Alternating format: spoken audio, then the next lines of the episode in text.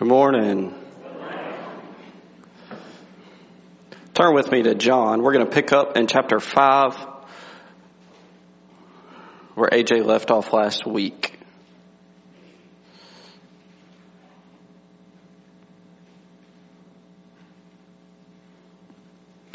So it's good to be up here. Um, we, we finally got the mic situated. We lost a piece, so we're, we're, we're, we're going around and getting things right. That's why I sound a little high. Um, but it's good to be here. If uh, you're visiting with us, I'm not the senior pastor. Um, I am the minister of outreach and students. Um, we are filling in. Our pastor is on vacation, and so AJ preached last week, and I have this week and next week. Um, and so this morning we are picking up in our John series. Next week for Mother's Day, um, we will be somewhere else, but when Pastor Jim comes back, we will continue right into John. And so AJ preached last week, like I talked about, um, and he did awesome. And I'm a build on what he said today, or what he said last week today, because it flows right into our passage. Um, and this is our 21st series in the book of John. We are only in 21 passages through um, 182 verses. We are we are cruising at a good 20 miles per hour right now, but we are. You have to with this book because it is so deep, um, and it, it is it's so good. Man, it's so good. And so today we're going to look at 16 through 24. AJ preached last week on 1 through 18. Um, but we're going to overlap on 16 through 18, and then we're going to continue on to verse 24. And so this week I was studying, and I had some illustrations. Ran one of the illustrations by AJ, and he was like, ah, "You may want to be careful with that." Um, and it's the reason for that is because this passage is could easily be more than we can handle. It could easily, we could get so caught up in the doctrine of the Trinity and the theology and, and the academic side of the passage that we don't grasp the meaning. And so this morning, my task is to simply scrape the top of the bucket and, and let you see the truth behind Christ's words. And so turn with me to John or, or flip on or slide over, whatever you need to do to John chapter 5, 16 through 24. John writes, therefore the Jews began persecuting Jesus because he was doing these things on the Sabbath. But Jesus responded to them, my Father is still working and I am working also. This is why the Jews began trying all the more to kill him. Not only was he breaking the Sabbath, but he was even calling God his own Father, making himself equal with God. Then Jesus replied, I assure you, the Son is not able to do anything on his own, but only what he sees the Father doing. For whatever the Father does, the Son also does these things in the same way. Verse 20. For the Father loves the Son and shows him everything he is doing and he will show him greater works than these so that you will be amazed. And just as the Father raises the dead and gives them life, so the Son also gives life to anyone he wants to. The Father, in fact, judges no one, but has given all judgment to the Son, so that all people will honor the Son just as they honor the Father. Anyone who does not honor the Son does not honor the Father who sent him. I assure you, anyone who hears my word and believes him who has sent me has eternal life and will not come under judgment, but has passed from death to life. Father, right now as we open up your word, Lord, as you speak through me and to us, Father, I pray that it not be my words, but it be your words. Lord, I pray that, that we don't just sit back and relax in this time, but Lord, that we lean forward and we absorb the truth that you've placed before us. Lord, so right now, just let, Lord, let us see who Christ was and what he did for us. Lord, we love you. We give you glory in Christ's name. Amen. So, AJ spoke last week on verses 1 through 15. And he did a great job. He had to, he had to set the stage for it. He had to explain why this was happening, why John wrote this the way he did, the truth behind this, and then we went into the story. And so we see that Jesus visits the pool of Bethesda. Right? And when he visits the pool, when he visits the temple courts, he, he sees a man laying up on a mat against the wall who has been lame for 38 years is what it tells us in verse 5. Right? So he had been lame for 38 years. He hasn't been able to walk. And Jesus walks over to him and he says, get up, take your mat and walk.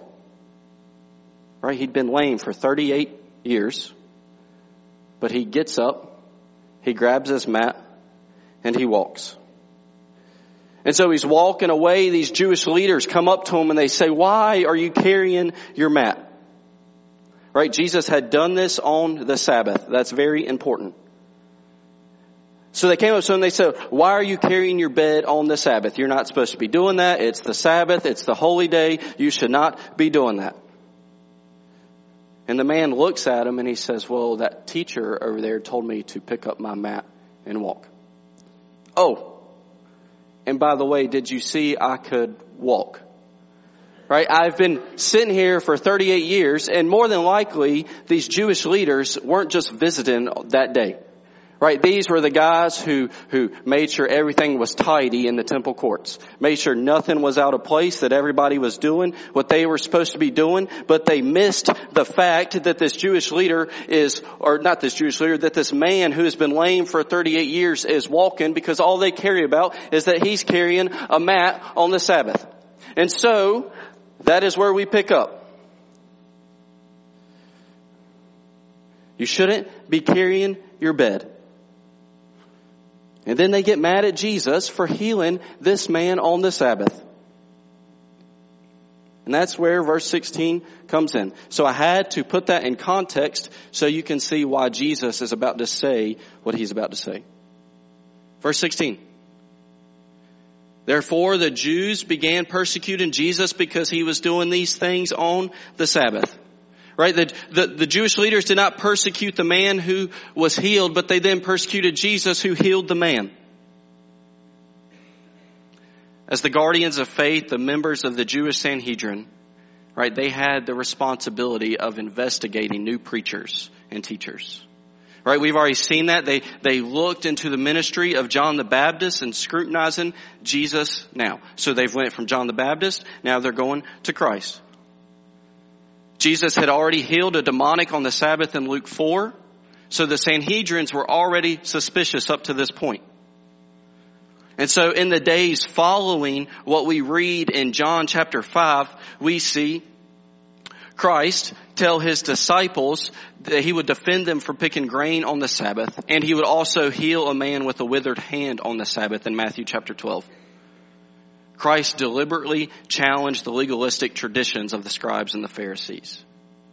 Because they had taken the Sabbath, God's gift to man, and they had transformed it into a prison house of regulations and restrictions. AJ talked about that last week.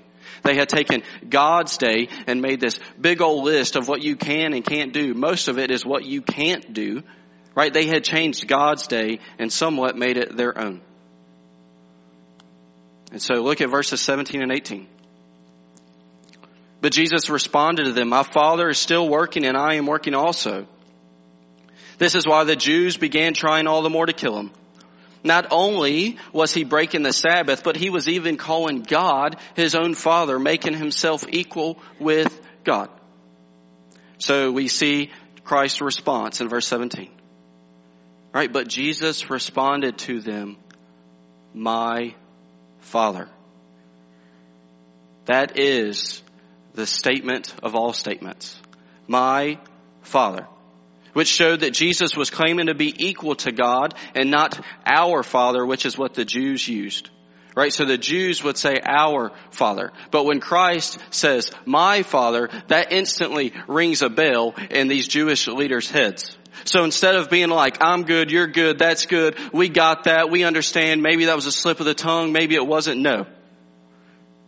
Their acquisition went from Sabbath breaking to absolute blasphemy because Jesus claimed to be God. Warren Wiersbe wrote, It is here that the official persecution of Jesus began. Culminating in his crucifixions in the days that followed, our Lord confronted his enemies with their evil desires to kill him. They hated him without a cause. They ignored the good deeds that he performed for the helpless and the hopeless and centered their attention on destroying him. See, the Jewish leaders could not disprove his claim, so they tried to destroy him and get him out of the way. Both in his crucifixion and his resurrection, Jesus openly affirmed his deity and turned his enemies against themselves. And so here is the transition, right? We've looked at 17 and 18. So the text now goes from dialogue to monologue, right? This is the transition point in the passage. All right, the passage goes from Jesus talking to the Jewish leaders to him saying, just let me tell you something, brother. And then, then this is what he's about to say. Look at verses 19 through 24. Then Jesus replied, I assure you, the son is not able to do anything on his own, but only what he sees his father doing. For whatever the Father does, the Son also does these things in the same way. For the Father loves the Son and shows him everything he is doing, and he will show him greater works than these so that you will be amazed. And just as the Father raises the dead and gives them life, so the Son also gives life to anyone he wants. The Father, in fact, judges no one, but has given all judgment to the Son, so that all people will honor the Son just as they honor the Father. Anyone who does not honor the Son does not honor the Father who has sent him. I assure you, anyone who hears my words and believes him who has sent me has eternal life and will not come under judgment, but has passed from life to death. And so here is the response from Christ. And I want to show you two perspectives from this passage that do not get us so deep in theological doctrine that we miss the point. And so the first one is, right, he is the powerful, divine Son of God. And there's where we get into the Trinity. One of the greatest heresies among Christians is to split Jesus from God and say that God did not participate in the work and death of Jesus. The Trinity. God the Father, God the Son, God the Holy Spirit. And right here we're going to see the connection between God the Father and God the Son. Which I hope to explain to the best of my ability. So God the Son Right? Jesus is the powerful, divine Son of God. And we're going to look at three divine natures of Christ that he explains to these Jewish leaders. So look at verses 19 through 21. Jesus is the powerful divine Son of God in his works. So he starts off verse 19. Then Jesus replied, I assure you. Your translation may say truly, truly. What this means is this is the strongest possible terms. The, the Lord assured his hearers that what he's saying was true. Pretty much he's saying, listen to this because I'm about to lay it on you. Right? Jesus had just made the claim to be the son of God in verse 17 when he responded, my father. And just to make sure they, they comprehend what he's saying and he didn't slip up, he then says, I assure you. I assure you the son is not able to do anything on his own, but only what he sees the father doing. For whatever the father does, the son also does these things in the same way. Right? So Jesus claimed to be one with his father in works. If healing a man on the Sabbath was a sin, then the father was to blame. Jesus did nothing of himself, but only that which the Father was doing. Edwin Blum is a, is a New Testament scholar. He wrote this. Jesus explained that he is not independent or in opposition of the Father. His activity is not self-initiated. The Father directs and has sent the Son. The Son's activity imitates the Father and the two always work together. Right? So the Father and the Son, God the Father, God the Son, two and one, they always work together. Christ says in John chapter 10, I and the Father are one.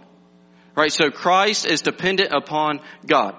And so in Matthew 4 and Luke chapter 4, we see the passage of Jesus being tempted in the wilderness by Satan right? And so Satan tries to push it over on Christ, know and say, hey, you have authority, you can do this, you can do that.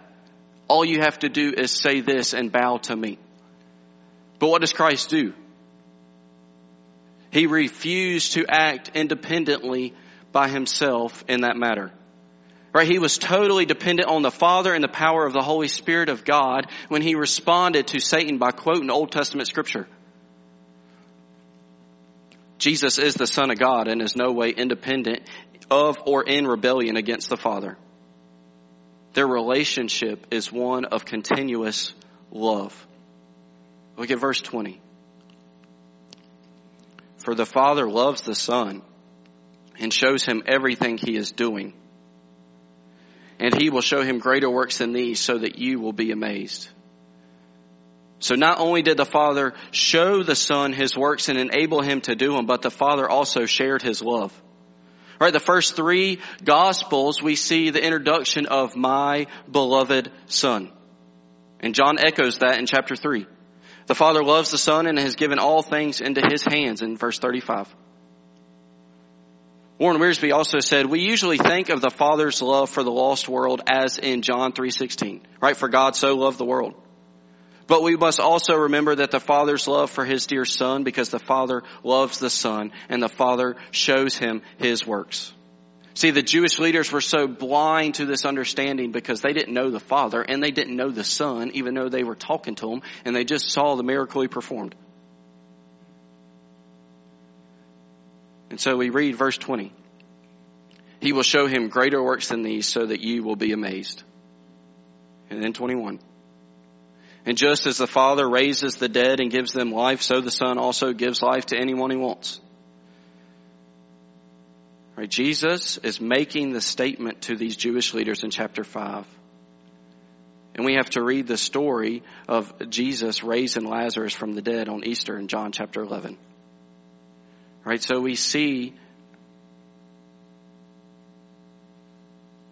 we see that. Right? As just the Father raises the dead and gives them life, so the Son also gives life to anyone he wants. So six chapters later, we will see Christ raising up Lazarus. Pastor Jim talked about that on Easter.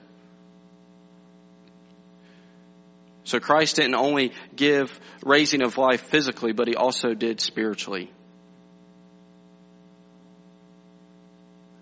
And so right here is where the blasphemy on the part of the Jewish leaders comes into play. Right? For Jesus to claim to have power and raise the dead was blasphemy in the eyes of the Jewish leader. They gave God to that the power alone. They said Jehovah held three great keys. Listen to this. In Deuteronomy 28, the key to open heavens and give rain. Genesis 30, the key to open the womb and give conception. Ezekiel 37, and the key to open the grave and raise the dead. As far as the Gospels are concerned, Jesus had not yet raised anyone from the dead, so to make this claim was to invite even more opposition on him because the raising of Lazarus didn't come until chapter 11. And so when Christ makes this statement, he is not only talking about physically given life, but spiritually. And so a couple weeks ago, we read in John chapter 4, Pastor Jim talked about the Samaritan woman at the well. In verse 13, Jesus said, everyone who drinks from the water will get thirsty again, but whoever drinks from the water that I will give him will never get thirsty again, ever. In fact, the water I will give him will become a well of watering spring, springing up within for eternal life. As God is the source of life, Jesus is the source of life. And we'll come back to that in the conclusion when we end on verse 24. So, that was a lot. It's a lot. So Jesus is the powerful divine son of God in his works. And next, we're going to see how he's the powerful divine son of God in his judgment. In his judgment. Look at verse 22. The Father in fact judges no one, but has given all judgment to the Son. Jesus claimed to be equal with the Father in his works, but he also claimed to be equal in judgment. God has committed all judgment to the Son. And this makes the Son equal with the Father, for only God can judge man for his sins. Look down at verses 26 and 27. Pastor Jim's going to talk about this when he comes back, but it, it builds into what I'm saying. For just as the Father has life in himself, so also he granted to the Son to have life in himself and he has granted him the right to pass judgment because he is the son of man. On Matthew, in Matthew chapter 7, on that day of judgment, those who hear and reject Jesus will hear him say, I never knew you. Depart from me. The Father, in fact, judges no one, but has given all judgment to the Son. And so Jesus explains that he is the powerful divine Son of God in his judgment. Right? So we have seen works, we have seen judgment, and then he's going to roll into verse 23. So that all people will honor the Son just as they honor the Father. Anyone who has, who does not honor the Son does not honor the Father who sent him. So in works, in judgment, and now in honor. Jesus is the powerful divine Son of God in His honor. It's a lot. Jesus' unity with His Father is so complete that the honor of God is tied to Jesus. To reject or dishonor God the Son is to reject or dishonor God the Father. John will later write in chapter 15, the one who hates me also hates my Father. And John MacArthur writes this, the father honor, the father's honor is not diminished by the honor paid to Christ. On the contrary, it is enhanced. Another commentator wrote, the fact that he is appointed judge should cause men to honor. Right? What a tremendous claim. If you do not honor the Son, you are not honoring the Father. The religious people who say that they worship God but who deny the de- deity of Christ have neither the Father nor the Son. Apart from Jesus Christ, we cannot know the Father, worship the Father, or serve the Father. So, there's your theological perspective on that part. So Jesus is the divine Son of God in His works, in His judgment, and in His honor. But there's also another perspective from this passage that I don't want us to miss. Jesus is also the humble messenger of God. Right, so we see the background, the, the doctrine of the Trinity from a, a very thin perspective. And so now he is the humble messenger of God. Look at verses 19, 20, and 23. Then Jesus replied, I assure you, the Son is not able to do anything on his own, but only what he sees the Father doing. For whatever the Father does, the Son also does these things in the same way. For the Father loves the Son and shows him everything that he is doing, and he will show him greater works than these so that you will be amazed. So that's 19 and 20. And we've already looked at how Christ is divine in nature through his works from that passage. But Christ didn't take his, his divine works, being the Son of God, being, being God incarnate, he didn't take that for his own advantage. And that's what we have to understand. Look at Philippians. Turn with me.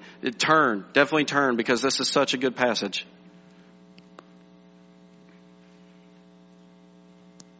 Philippians 2, we're going to read 5 through 11 and I'm going to break it up into two parts.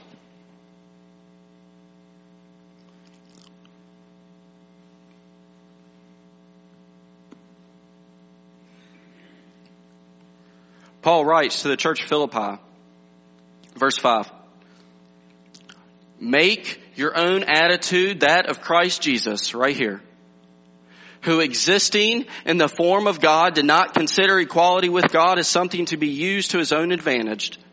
Instead, he emptied himself by assuming the form of a slave, taking on the likeness of men, and when he had come as a man in his eternal form, he humbled himself by becoming obedient even to the point of death, even to death on a cross. So, we see that Christ did not take advantage of being God's son. Look at verse 6. Who? Existing in the form of God. He did not consider equality with God as something to be used for his own advantage, as something to be exploited, as something to be grasped. Instead, instead, he emptied himself by assuming the form of a slave, taking on the likeness of man. And when he had come as a man in his eternal form, right here, he humbled himself by becoming obedient to the point of death on a cross. So not only do we see Christ humble himself in the wilderness when he's tempted by Satan, but we see him how he humbles himself to the point of death on a cross. Right? He doesn't use his own power and his own authority, but he depends solely on the Father. And so we come to Luke chapter 22. Right? Christ is in the Garden of Gethsemane. He is praying before the Father so intensely that blood is pouring from his head. How intense of a prayer do you have to be praying? I prayed last week because I have finals this week and I prayed pretty intensely because I have finals this week and, and blood was nowhere near my head. But think about how, how deep in prayer Christ is. It is so intense. And we read the words of Christ, Father, if you are willing, take this cup away from me. And right here, nevertheless, not my will, but yours be done. And then we read of Christ on the cross and he's hanging there with the last couple breaths. He says to tetelestai, it is finished, right? I have now paid the price of sin. Death has been defeated. And I have humbled myself and followed the will of God of which he put me on this earth for. We see the Christ, the Son of God, humble himself by becoming obedient to the point of death. He didn't use his own authority to back out of the nails being driven into his hands. He followed the Father's will. And that goes along with our passage. So he, yes, he was the divine Son of God. It is the Trinity. But he was also the humble messenger of God and was totally dependent upon his Father. And so look at the outcome. Verse 23. It brings honor so that all people will honor the Son just as they honor the Father. Anyone who does not honor the Son does not honor the Father who has sent him. So that all people will honor him. In the same passage in Philippians, we're going to pick up in verses 9 through 11. So, in verse 8, he humbled himself by becoming obedient to the point of death, even death on a cross. For this reason, God highly exalted him and gave him the name that is above every name so that the name of Jesus every knee will bow in heaven and on earth and under the earth and every tongue will confess that Jesus Christ is Lord. To glory of God the Father. So for this reason, God highly exalted him and gave him the name that is above every other name. So, that the name of Jesus every knee will bow of those who are in heaven and on earth and under the earth. And right here. And every tongue should confess that Jesus Christ is Lord to glory of God the Father. So God highly exalted him because of his humility. So because of verses 6 through 8, God then lays it on him and said, because you have humbled yourself to the point of death and followed my will, being the divine son of God, you humbled yourself even to death on a cross, your name will be highly exalted. And I will give you the name above every other name. And then Paul writes, to glory, to the glory of God the Father. And then I'm going to conclude with verse 24. We're about done. In John chapter or verse 24. Christ says, I assure you, there it is again. Anyone who hears my word and believes him who has sent me has eternal life. They and will not come under judgment, but has passed from death to life. So in this verse, Christ is concluding from the passage we read, but he's also opening the door for the next passage to come of life and judgment. And Pastor Jim's going to talk on this, so I don't want to take too much meat off of it for him. But look how he starts. I assure you, right? He is speaking truth again. He's saying, listen closely. Anyone who hears my word and believes him who has sent me has eternal life and will not come under judgment, but has passed from death to life. So Jesus is reaffirming his authority here, right? To give eternal life to whoever he desires. John MacArthur again builds on this. As always in scripture, divine sovereignty is salvation not apart from human responsibility to repent and believe in the gospel. The promise is to those who believe that they do not come under judgment, but they have passed from death to life. And so Paul writes to the church of Rome in chapter 8, Therefore no condemnation exists for those in Christ Jesus because the Spirit's law of Christ in Christ, Jesus has set you free from the law of sin and death. The claims of Jesus confront everyone, forcing all to make a decision. You are either for him or you are against him. In Luke chapter 23, Jesus says, He who is not with me is against me, and he who does not gather with me scatters. Right? There is no neutral ground here. You either believe that Christ is God the Son or you don't. Max Lucado wrote in his book, I've used this before. And today, 2,000 years later, the same is true. It is the watershed. It is the continental drift. It is Normandy. And you are either on one side or the other. A choice is demanded. We can do what we want with the cross. We can examine its history. We can study its theology. We can reflect on its prophecies. Yet one thing we can't do is walk away neutral. No fence sitting is permitted. The cross and its observed splendor doesn't allow that. That is one luxury that God in His awful mercy does not permit. Which side are you on? Those who believe Him to be anything other than who He truly is will one day face His judgment. But those who accept him for who he is, God incarnate in human flesh, will be saved from their sins through faith. So look at these three verses. Matthew 1, 21. She will give birth to a son and you are to name him Jesus because he will save people from their sins. Hebrews 7:25 Therefore he is always able to save those who come to God through him since he always lives to intercede for them. And then Paul writes to Timothy in 1 Timothy The saying is trustworthy and deserving of full acceptance.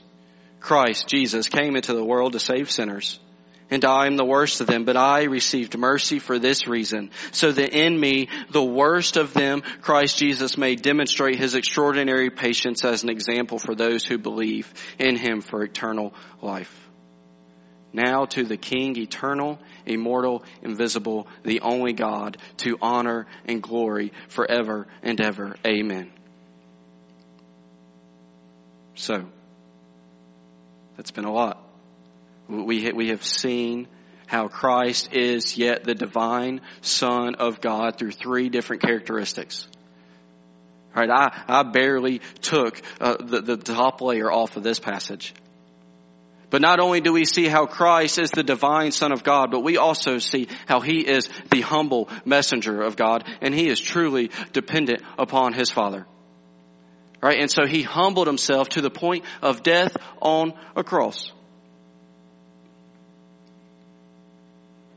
And you can't sit on a fence and hope to have eternal life. You have either accepted Christ into your life or you haven't.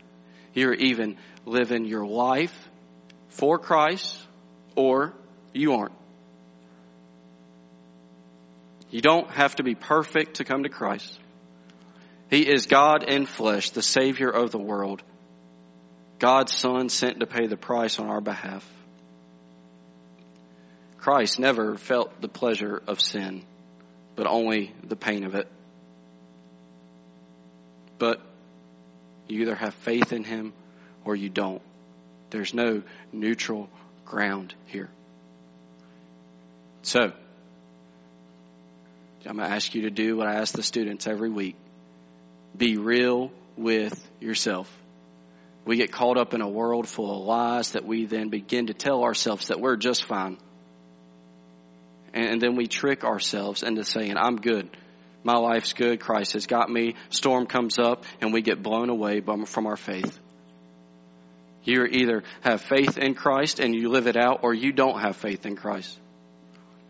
But the good news is that you can come to Him and say, Father, forgive me. Let's pray. Father, we, we thank you for today. Lord, in this time, I pray that we just open up our hearts to you. Lord, that we become real with ourselves, that, that we see how Christ was your Son. In his divine nature, but he was also the humble messenger for you. Right? He, he gave himself up on a cross to fulfill your will so that we may be saved. So, Lord, let us just continue to praise you for who you are. Lord, be with us in this time. We love you. We give you the glory in Christ's name. Amen.